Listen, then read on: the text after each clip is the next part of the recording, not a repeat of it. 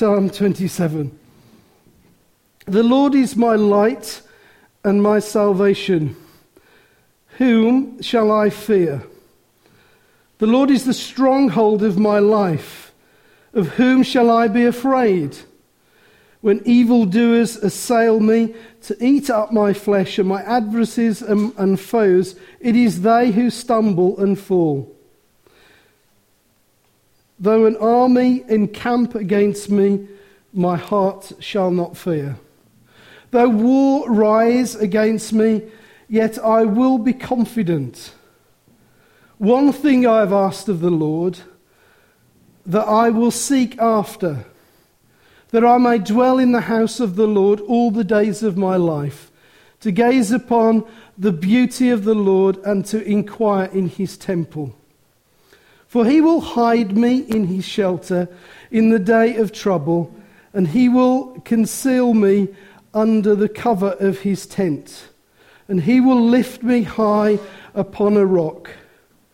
And now my head uh, shall be lifted up above my enemies all around me. And I will offer in his tent sacrifices with shouts of joy, and I will sing and make melody to the Lord. Hear, O Lord, when I cry aloud. Be gracious to me and answer me. You have said, Seek my face. My heart says to you, Your face, O Lord, do I seek. Hide not your face from me. Turn not your servants away in anger. O you who have been my help, cast me not off. Forsake me not. O God of my salvation. For my father and my mother have forsaken me, but the Lord will take me in. Teach me your way, O Lord, and lead me on a level path because of my enemies. Give me not up to the will of my adversaries. For false witnesses have risen against me, and they breathe out violence. I believe that I shall look upon the goodness of the Lord in the land of the living. Wait for the Lord. Be strong. And let your heart take courage. Uh, wait for the Lord. I've forgotten to do that, but there you go. We're actually not sure uh, when David wrote this psalm. Uh, some people have said that it was while Saul was hounding him, or, or when his own son Absalom had turned against him.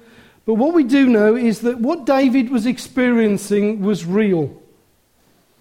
It was real. The battle was real. The things that he was writing about were very real. And he was experiencing, therefore, real fear because of his enemies. But he also, what he, what he was experiencing was a real sense of victory over his enemies. So, although there was fear, there was also a, a victory. So, Psalm 27 is about confidence. It's about confidence uh, in God, and at its core, it is a plea for us to be confident in God in the midst of an attack by our enemies.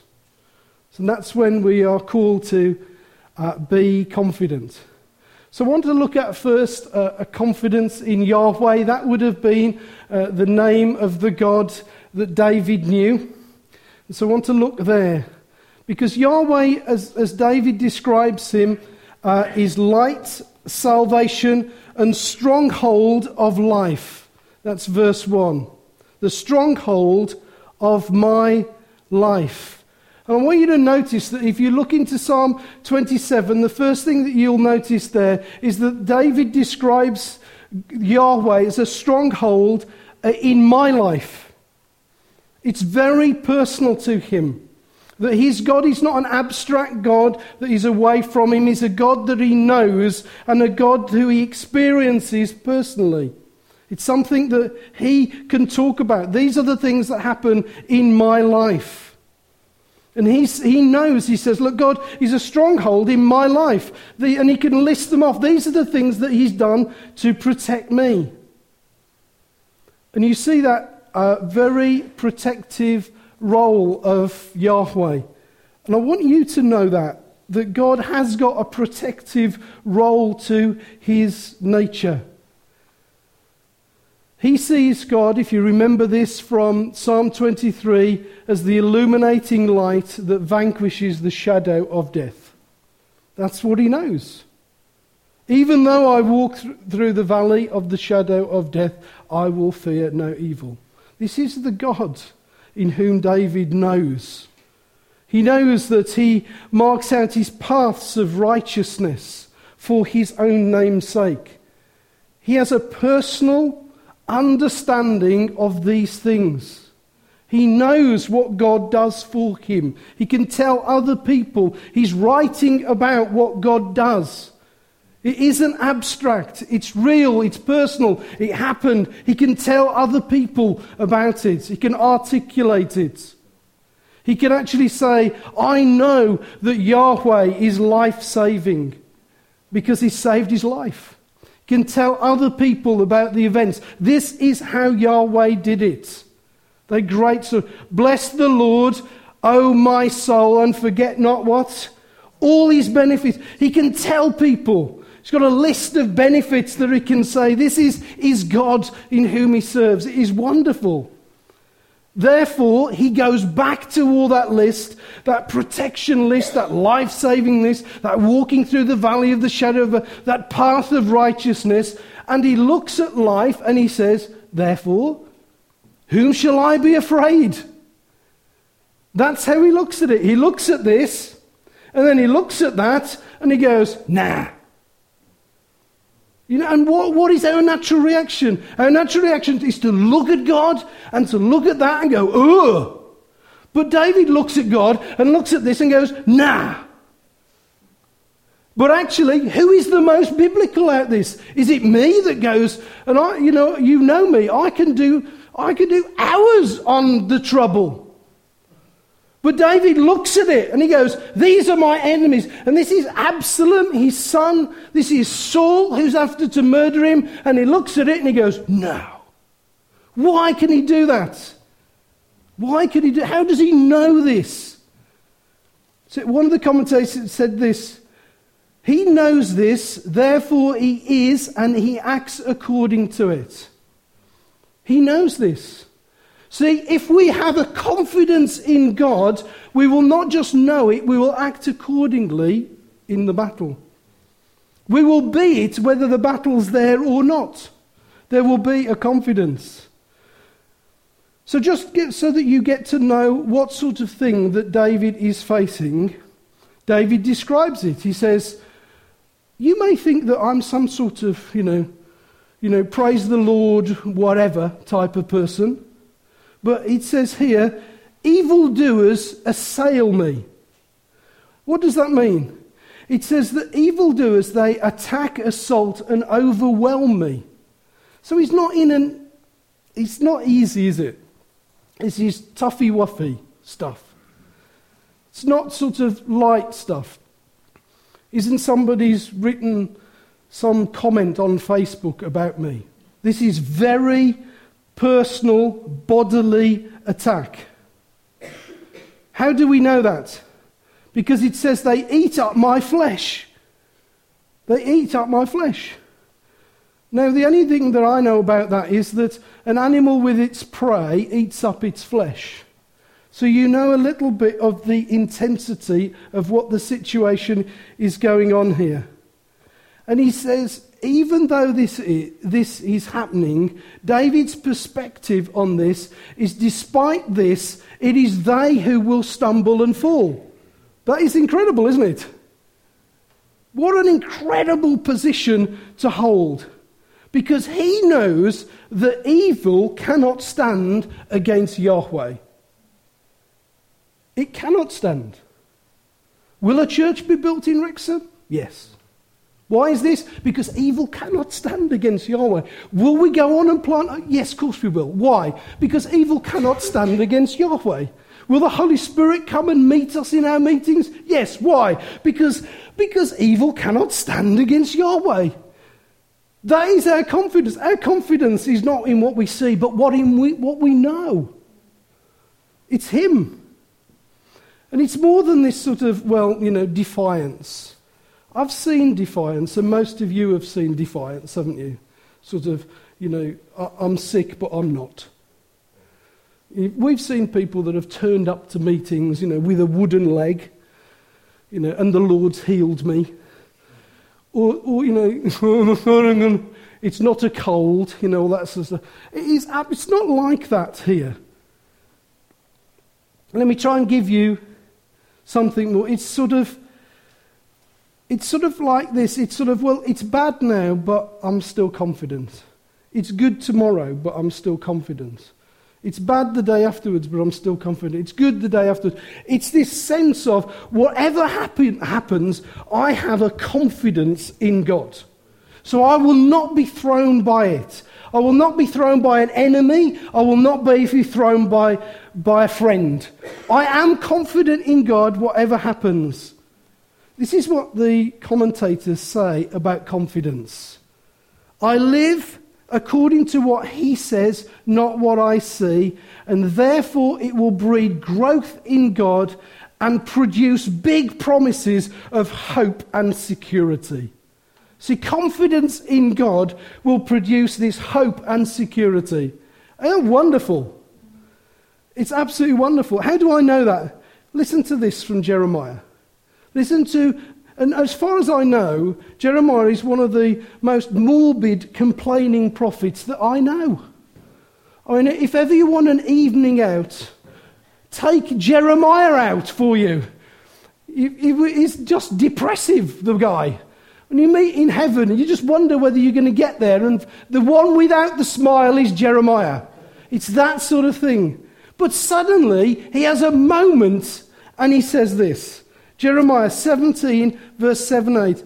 Blessed is the man who trusts in the Lord, whose trust is in the Lord. He is like a tree planted by water that sends out its roots by a stream. He does not fear when the heat comes, for its leaves remain green. Isn't that a wonderful promise? I'll have green leaves when the heat is on. I, am, I will not be anxious in the year of drought, for it does not cease to bear fruit. So, what we can know is that confidence will enable us to be fruit bearing even in our worst situations. That's wonderful to know. That God can produce fruit in us if we can have confidence in Him in the midst of battle. Because most of us, we think that fruit comes when things are going well. And God says, no. I can plant you out. I can refresh you. I can help you to grow if you will have a constant confidence in me, whatever. So that's how, oh, this is how David starts. And then he tells us a little bit about what he feels. And he tells us that he desires to dwell in the house of the Lord forever. Now, that's normal in battle, isn't it? You, sometimes you just think, I'd rather be somewhere else. And he thinks he'd rather be in heaven, which is probably a good, you know, do I have to do this? But he also refer, so we could refer to it, but he also refers to not only that sort of desire up in the up in the mountain, but it also refers to the sense of dwelling in the house of God in the here and now. So it isn't just that he wants to know, God, can I just get out of this? Do I have to live this any longer? Can I just dwell here and stay here because that will be good?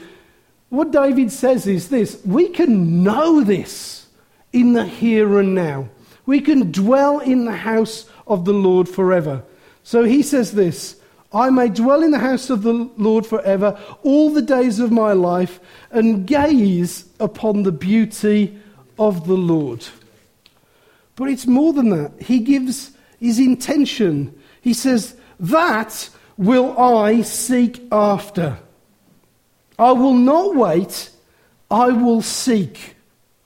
Now, I want to suggest to you that there are in the church, not just ours, there are waiters and seekers. There are people that will search for the presence of God. And tonight, you may have been in one category. You might have waited for the presence of God. Or you may have had something in your heart that said, I'm going after this. I'm going to go after it. I'm going to have, I'm going to be a person that will seek after the presence of God. I'm going to be a searcher for it. It's something that's in here. It isn't something that you attend. You don't attend a conference to, to, to be able to go. It's something that happens in here. It's something that, when, as it were, the first song goes, you go, I'm searching for this. It's something that you go for. It's something that affects you down deep. You're a searcher. The context of the psalm is always worship because we know that that was the intention of, the, of that. But David's determination is not just to worship, but it is to remain there. I want to dwell in the house of the Lord forever. That's where I want to live. Isn't that really impressive? Because David's king. David knows and will know all that he can know about being king. And yet David says, But I want to dwell in the house of the Lord. He can have any of the earthly benefits and will have all of the earthly benefits that will come his way in abundance. And David says, No, because I want to dwell in the house of the Lord forever. I want to be on my bike and experiencing the presence of God. I want to be in the loo and on the bath. I want to be, now in the bath, on the loo, whatever. But all sorts. Of, it's where it's that sort of stuff. It's one, It's that permanence of knowing the presence of God. It's really interesting, isn't it? Because particularly charismatics, we are rubbish. Sorry if you're listening to this on the tape. But we are because we, we go into meetings and suddenly we quiver a bit. When was the last time you saw a quivering charismatic in the loo? Well, if you were there with them, what were you doing there with them? But you know what I mean, don't you? The promise is that we will dwell in the presence of God. It's a promise that we don't just go there that we can be there. We don't just go to it, we can live there, we can know it, we can experience it. It's a wonderful problem. Don't you think, don't you think, oh, come on. And the problem is that life extends so many blessings that they look good because we haven't dwelt in the presence of God long enough. We need to know this because it's that thing about the, you know, the, the things of earth will grow strangely dim well, they don't grow strangely dim because they look really exciting, and the problem is that we haven't dwelled long enough yet. So, some of you older guys, and I'm putting myself in that bracket now, we've got some dwelling to do yet. It's fantastic, isn't it? Because it goes on. What am I trying to explain? It goes on to gaze upon the beauty of the Lord. Now, I want to just talk about Matt Redman. Matt Redman's strange guy. He sometimes writes strange lyrics because he puts in things like obsessed. And I think, being a good strict Baptist, that we cannot sing about being obsessed with the Lord. What is that? I'm of sound mind. Well, no, I'm not sound. but actually, the Hebrew for gaze upon the Lord is to be obsessed with the beauty of the Lord. I have to admit that I can be obsessed with Wolverhampton Wanderers sometimes and not obsessed with the beauty of the Lord. I want to challenge you. Where is your obsession? It's, can we have some OCD Christians on the beauty of the Lord? We need to do this. We need to be on the autistic spectrum in regard to the beauty of the Lord. We need to be biblical about the beauty of the Lord. I need to be obsessed with Him. I need to be. There is so much that He wants to say to me, show me. And, and I just want to give Him 10 minutes of my concentration. Let me try and explain this to you. Why? What is this to gaze upon the beauty of the Lord? I want you to picture the royal court. And the royal court would have been huge. And it would have been packed full of people. And these were people who'd been allowed into the royal court to sit in the presence of the king.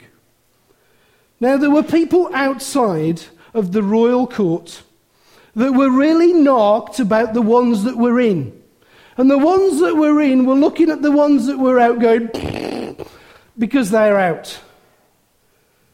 And the interesting thing is that when you are in the, the when you are in the court of the king, the king might one day just lean forward and say, Andrew, have a thousand shekels on me. Please take it. There's nothing there. What do you do that for? you see, that you were likely to get favours from the king because you sat in the court. Not only that, you would receive all the lavish hospitality that came because you were in the presence of the king. Not only that, you heard his voice, you heard him speak, you listened to his counsel, you watched as people approached him, you heard him discuss his great plans because you happened to be there. I want to sit and gaze upon the beauty of the Lord because I'm jealous for a few shekels. I want to hear his voice. I, I want to know his plans. I, I want to I want to see what he's got to say. I want to be there when it comes out. Do you know some of the privileges that I've had of being an old New Frontiers guy is that when you see some of the stuff on the website and it said this prophecy was given, herds of elephants, and all that sort of stuff. And some of you like think, what? I can actually say that I was there. And I can tell you there's a difference between me being there and hearing it and you reading it. Because I nearly burst every blood vessel in my body when I. It was such a magnificent thing to be there, to hear the king speak, and for a whole movement to be shaped because of it. And what were we doing? It was a simple Thursday prayer meeting. It was, we were just praying together when some of those things. So I want to ask you some questions. Are you obsessed to be in the presence of the king and gaze upon his beauty? To just look at him and think, what a wonderful king we serve. Are you fanatical, preoccupied, fixated, infatuated with the Lord? Let me try and explain this to you. I do believe that deeply rooted in every human heart is a longing for beauty. It may be different in us all, but there's a longing for beauty somewhere. Why do we go to national parks? Why do we go on holiday? Why do some of you go around to art exhibitions? Why do some of you like wandering um, in hills and mountains and going to gardens? Why do you go back to Bodnant Gardens? Why do we, in our small little square things that we have, do you do that then? True. Yeah, we do that. Uh, the Laburnum Arch. Oh, yeah. Just, hold on. It's just lie here with my camera at this angle and get the Laburnum Arch. And yeah, the 35 others lying doing the same thing and have been there for a week. And you're just about to take it, and somebody comes round the corner, and you, and it, you know, do not murder. Oh no. and all my photographs of the Laburnum Arch have got people in them. Photoshop. But if you think about it, we all get given a little square thing. What did I do when I got given my little square? I did something strange. I didn't just leave it as a barren thing. Instinct came within me, and I bought a strimmer and I started to strim weeds. I dug it hour after hour, planted some plants, wanted to plant a tree but couldn't work that one out. Decided, but there's something in us that wants to create something that is beautiful. It's in us. Why on earth, when you get a house, do some of you want to paint colours on the inside of it? It is just bizarre, isn't it? We had our Christmas dinner in a dining room that was painted the darkest red that I could. I wasn't sure where we were. And I was told it matched the architecture of the house. I wanted to paint it magnolia, lighten it up a little bit. But they thought it was stunningly beautiful. There's something about that. Isn't it really interesting that whatever history has thrown up, that somewhere in history, that you find out that a group of people have not just made something for the purpose of just mere using it. Isn't that strange? So you go through and you go through and you watch Time Team and they dig something up and they dust something out and somebody says, somebody's put a thumbprint round this. And they ask the question, they say, why have they done that? And they go, to make it look beautiful. And you think, for uh, history. And you go, we went on holiday once to, to, um, to, the, to, to the Dordogne. We went to, to visit Lascaux. Is it that's right? Lascaux. And you go into this cave, and suddenly people have painted the most extraordinary things on the walls. And you think, but they're primitive people, but they understand beauty. And they move naturally towards beauty. It's sort of an instinctive thing, it's a, a glimpse of something. I believe that we yearn to have something of beauty around us. It is even strange, isn't it? Because I have to say this, and I don't mean this to offend any of the ladies that is, is in here at all, but my wife is more beautiful than any of you put together. I am very sorry about that. But I, this is the way that I feel. Now, I hope your husbands, you can check this out when you need to check. So, when you lie at night together with, you ask this question Was that true about me, dear? If they say no, ring me. and we will sort it out. But there is that sense, isn't there, of beauty. Now, I am persuaded that the reason for this is that God is ultimately the beautiful one. And that in this instinct for the long, longing of beauty is actually a fallen sense to look for something that is beautiful. That actually, when it's uncovered, shows us the beauty of the Lord, where nothing else is as beautiful as Him. It's there, it's an instinctive thing. And if you think sometimes about a waterfall or something. Think beyond. It's not the waterfall. It's leading you towards something greater. It is always that. You are on a journey. Don't stop halfway. It's like going for coffee on the motorway services if you do that. You've not reached it. When you think this is magnificent, go on. That's, that's what it was meant to do. Go on and gaze at the beauty of the Lord. Why? For he will hide me in his shelter in the day of trouble. He will conceal me under the cover of his tent. He will lift me high upon a rock. There's a protective element to the presence of God. He hides you, he conceals you. Now, can you see what happens when you withdraw from his presence? He places you on a high rock. This isn't the God who is the rock. This is here because you are lifted high upon a rock. There will always be a day of trouble. Jesus says, In this world you will have trouble. But here it is. Here it is, here. Here's Jesus speaking and David bringing it in prophetically. There will always be a day of trouble for us. But if we're going to see that trouble from a perspective and a right perspective, then we're going to need to be lifted high upon the rock.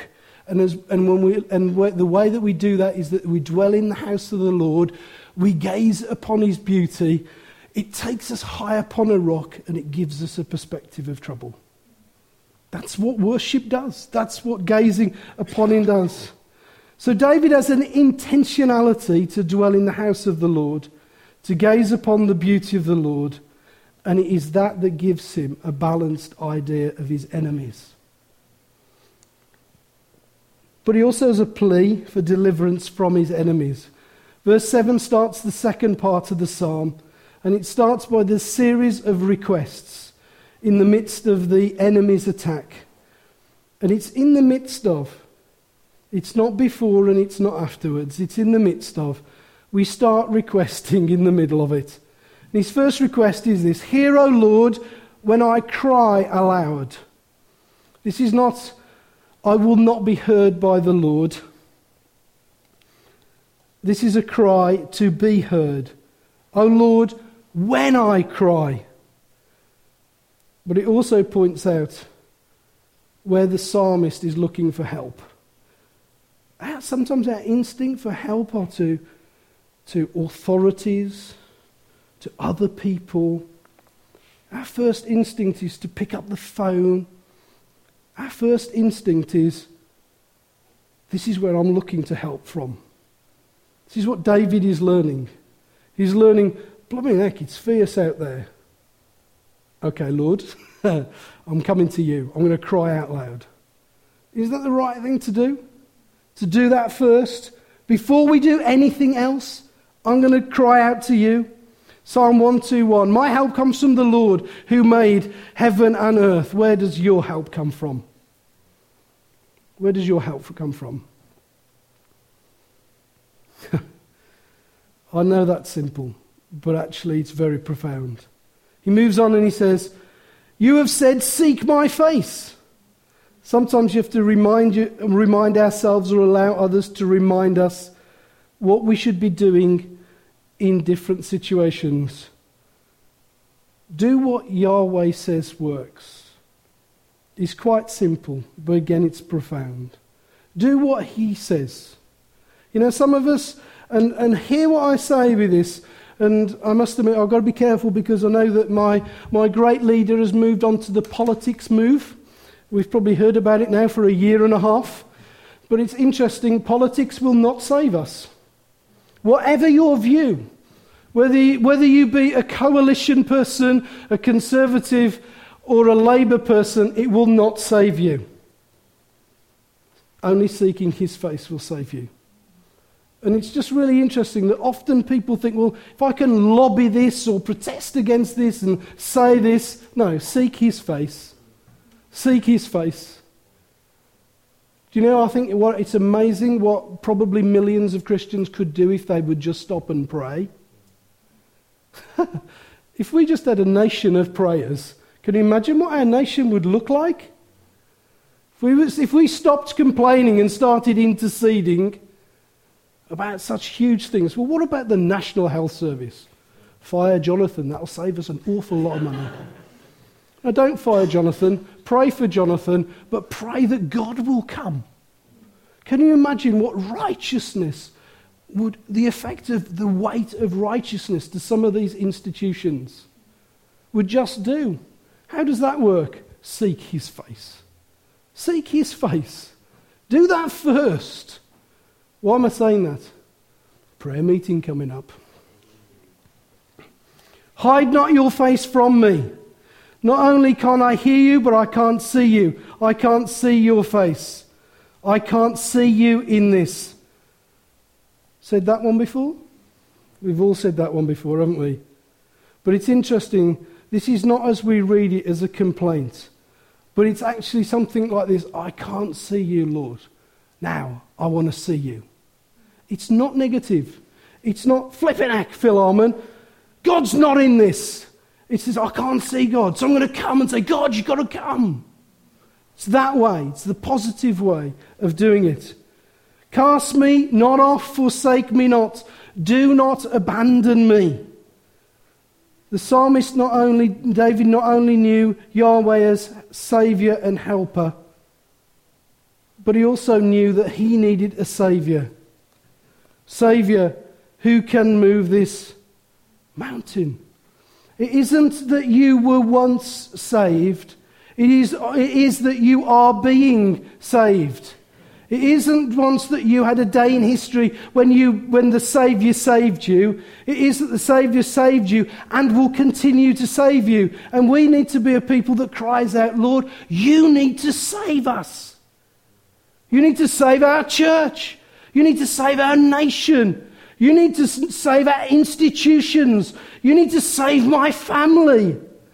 This is the nature of the Saviour. The Saviour saves. And that's the cry Lord, I need a Saviour in this. And he comes. And then he says this Teach me your way, O Lord. I am open to you to teach me, to guide me, to lead me. You know, all battles are tough. Trouble is tough. Enemies are tough. But it's not about the trouble or the enemy that is the problem. The problem usually is me. And in the middle of it, I have to humble myself in the midst of difficulties and say, What am I learning about you that is right and me that is wrong? It's a really interesting. It's what David is saying. It's often, why are you not you doing it and they are wrong? And David's saying, no, I want to learn about you and I want you to tell me what's wrong about me. And you think, whoa, why is that? So that he can grow in God and move on. It's interesting with trouble, isn't it? Trouble comes and it's them. It's never me. And I'm good at that. I can do hours on telling Callie why she's wrong and I am right. And actually, it's sort of like an instinctive thing. And God's saying, look, trouble is only dealt with in one way. What do you want to say and what is wrong about me? Teach me. Teach me. Guide me. Lead me. Show me. This is what we have to do. It's, it's just really, uh, what did I learn? It was them. You didn't learn much because we knew that in the first place. What changed you? See, the questions at first glance appear to be complaints. You're not hearing me. You said you're not working. You've abandoned me. They're accusations. But actually, the psalmist is working out God's great plan in his life. So then he moves on to confidence and encouragement. The final verses, we're nearly there. The final verses of the psalm. And he says, it's sort of like a, a war cry. And he does this. He says, I believe in the goodness of the Lord in the land of the living. That is an amazing statement. That's really godly defiance, isn't it? But it's an unusual word for goodness here. It's both well being and success. So his expectation is that he will know both well being and success in the land of the living. Now, this is not stiff upper lip. This is that our God is greater. it's just simply this. It isn't that he's just, he's just saying, no, I believe the goodness of the Lord is greater than this.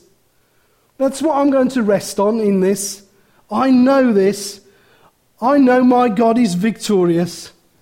But there's another unusual word here, and it's the use of the word land of the living. It refers to present life as opposed to the Hebrew word Sheol. And the Old Testament word is a general word used for grave or the darkness of death. Now, I want you hear me because this is the perspective of the psalmist. The psalmist is this he expects deliverance in the land of the living. But even if he doesn't get it, he knows that he still has received his deliverance because he has an eternal perspective on what happens. So he says, If you give me victory in this life, I'll celebrate it. And if, my, if Absalom or Saul kills me, I'm victorious anyway. And that's his perspective.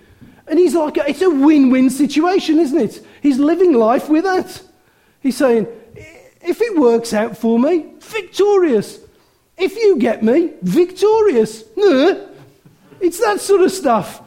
You know, come on, Saul, Absalom, bring it on. You can't win. I am the only one that can win.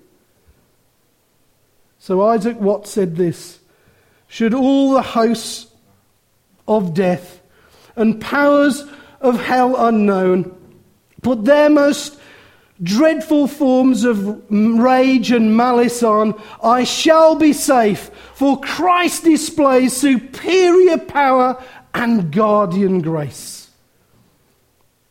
And he rides into battle. And Paul writes, 2 Corinthians 4, verse 18, We look not to the things that are seen, but to things that are unseen. For the things that are seen are transient but the things that are unseen are eternal. Verse 17 We renew our inner man looking at this truth. Our momentary light affliction is producing for us an eternal weight of glory that is beyond comprehension. The unseen things that Paul was able to strengthen on, be able to gauge, be able to draw from and then the psalmist says, Therefore, be strong and let your heart take courage. Remember that? That's Joshua, isn't it? Same thing. He's repeating it. He's saying this because I have this perspective, I can be strong. I can be full of courage. I can just stand here. If Saul comes with the biggest knife or Absalom with the biggest army, I can just look at him in the face. I can be strong. We can take it. Why? Because I'm viewing it from an eternal perspective and not from a temporal perspective. My life is eternal. Your life is eternal. It's not temporal. You are eternal beings. When things come up, look at them in an eternal light so that your courage and your strength can come from the Lord. That's the wonderful thing. Kelly's grandfather is 99 and 51 weeks. It's his 100th birthday next week. And he's dying. And we as a family are gathering to celebrate the 100th birthday. But he might not make it. In fact, we don't think that he will. And we on earth want to write this at least go to 101 day because we want a party. And there's all sorts of things. There's meals planned, and there's balloons to hang on the wheelchair, and the slideshows that will be shown, and the family will be gathering, and he won't care a fig because he will not be in a wheelchair for one more day longer because he has an eternal perspective. He has lost his marbles. He doesn't know that we're here and we're doing it, trying to keep him alive. For us. And he will burst into heaven rejoicing. What are we playing at? The only one that's got an eternal perspective is him. And he hasn't, he doesn't know any longer. The only people that have got an eternal one, a temporal one, is us.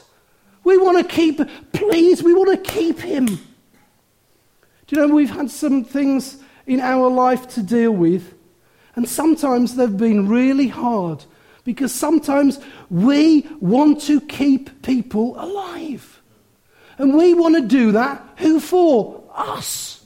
It is for us.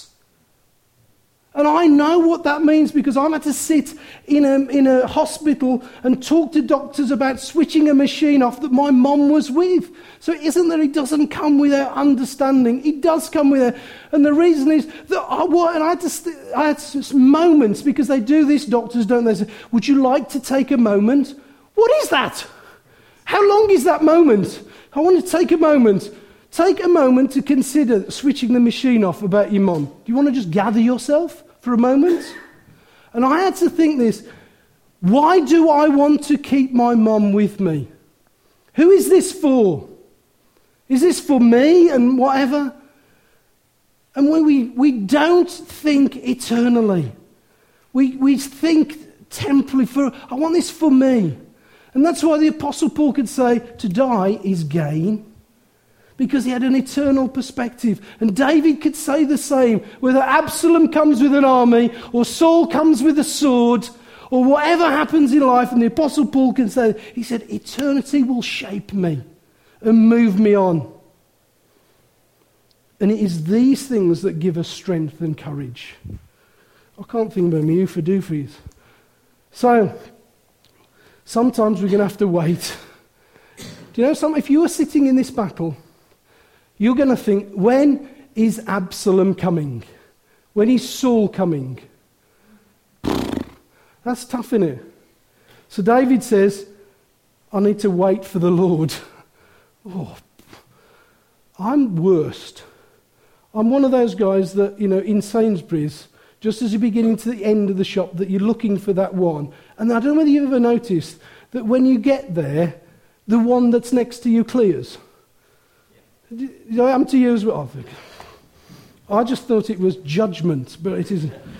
But that's so he asked to, he's asked to wait. Waiting for the Lord is something, is looking for the Lord to act, or consulting or seeking his will before any human aid is pursued.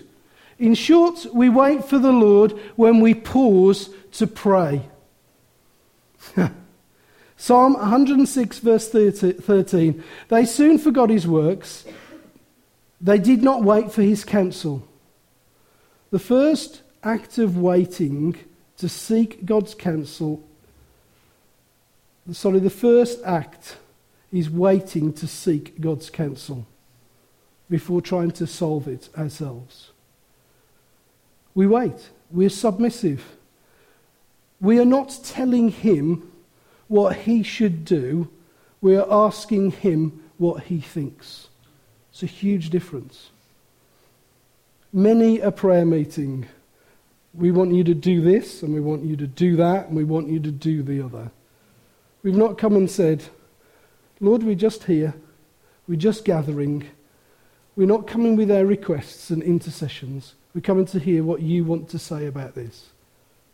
Can you imagine that sort of meeting? We come with so much, don't we, on our, on our list. Lord, we want you to do this. And then when you've done that, can you do the other? And he says, well, you know, I can't get a word in edgewise here. See, to wait for the Lord is having a sense of reliance on his ability and an understanding that he knows what needs to be done. When we're waiting for the Lord, we have an expectancy that God will not fail and the result will be right, whatever it is. Romans 4 Against all hope, Abraham, in hope, believed, and so became the father of many nations. Just as it had been said to him, so shall your offspring be.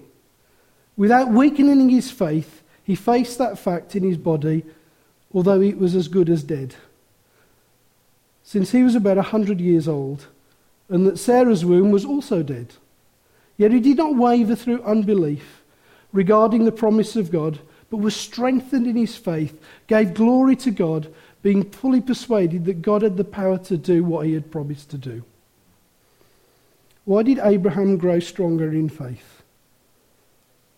It isn't because he played mental denial games with God.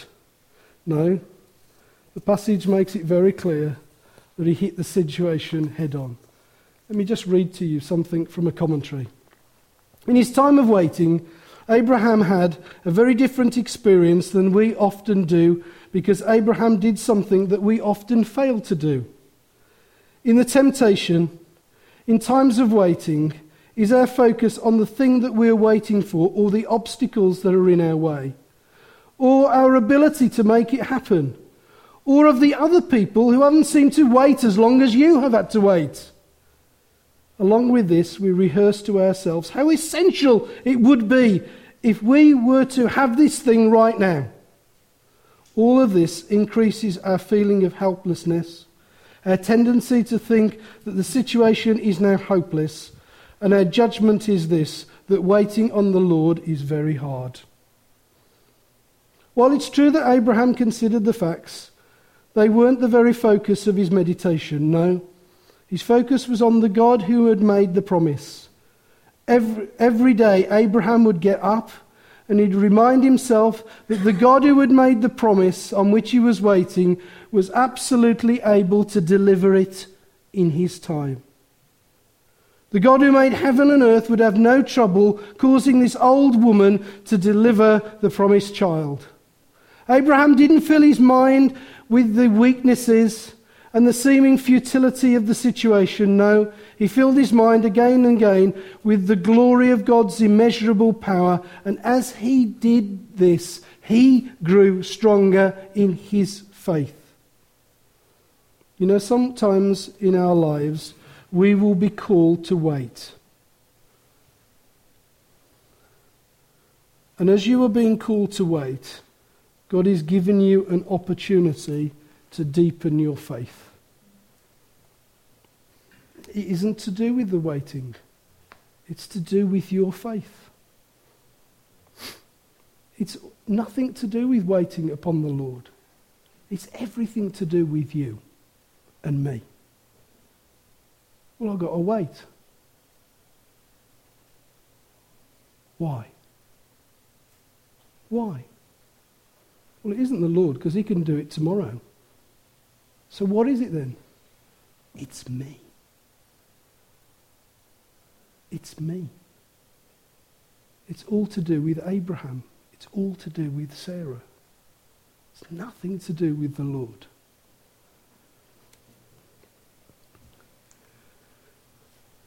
I want to just take you to finally to this. And I'm just going to read this to you, if I may. Because I want to, I want to say this to you that I struggled with trying to bring this one back to the fact that somewhere in here there would be a prophetic edge towards Jesus and what he'd done for us. And the reason that I did that is that I spent most of my time, in fact, I spent hours, in fact, I nearly spent a whole day trying to work out verse 1 The Lord is my light and salvation, whom shall I fear? And I tried to prove that that must mean that Jesus is our light and our salvation. The trouble is that it isn't there. But I just want to take you to one thing in conclusion. Psalm 27 actually exactly predicts what Paul says about the cross. Sorry, so, uh, Psalm 27, verse 2. And if you look at it, you'll see this. When my enemies and foes attack me, they will stumble and fall. Verse 2. Now listen to this. This is Paul's words. He made a public spectacle of them, triumphing over them by the cross. This is, this is David prophesying these incredible events on the cross. You see, the cross wasn't an unexpected moment outside the plan of God where Jesus faced temporary defeat. On the contrary, it was the ultimate moment of stumbling for the forces of darkness. In what looked like the enemy's time of triumph, it actually was the enemy's ultimate defeat. From the moment of the fall of Adam and of Eve, the, ed, ed, the enemy was destined to stumble at the cross. There was no possibility that Jesus would be attacked and defeated. Peter made it clear that this event had been determined before the foundation of the world. that God had controlled the forces of nature, written the events of human history to bring in the Messiah, the sacrificial lamb, the hope of the world, to this point on a cross. And the hope of the whole universe rested on this one moment. Yet there was no doubt that this moment of suffering would be the universe's moment of great victory and freedom. This circumstance of death would be the greatest triumph the world has ever seen. It was always destined to be. It would be Jesus who would triumph. It would be the enemy who would stumble and fall. So when you read Psalm 27, verse 2, when evildoers assail me and to eat up my flesh and my adversaries and foes, it is they who stumble and fall.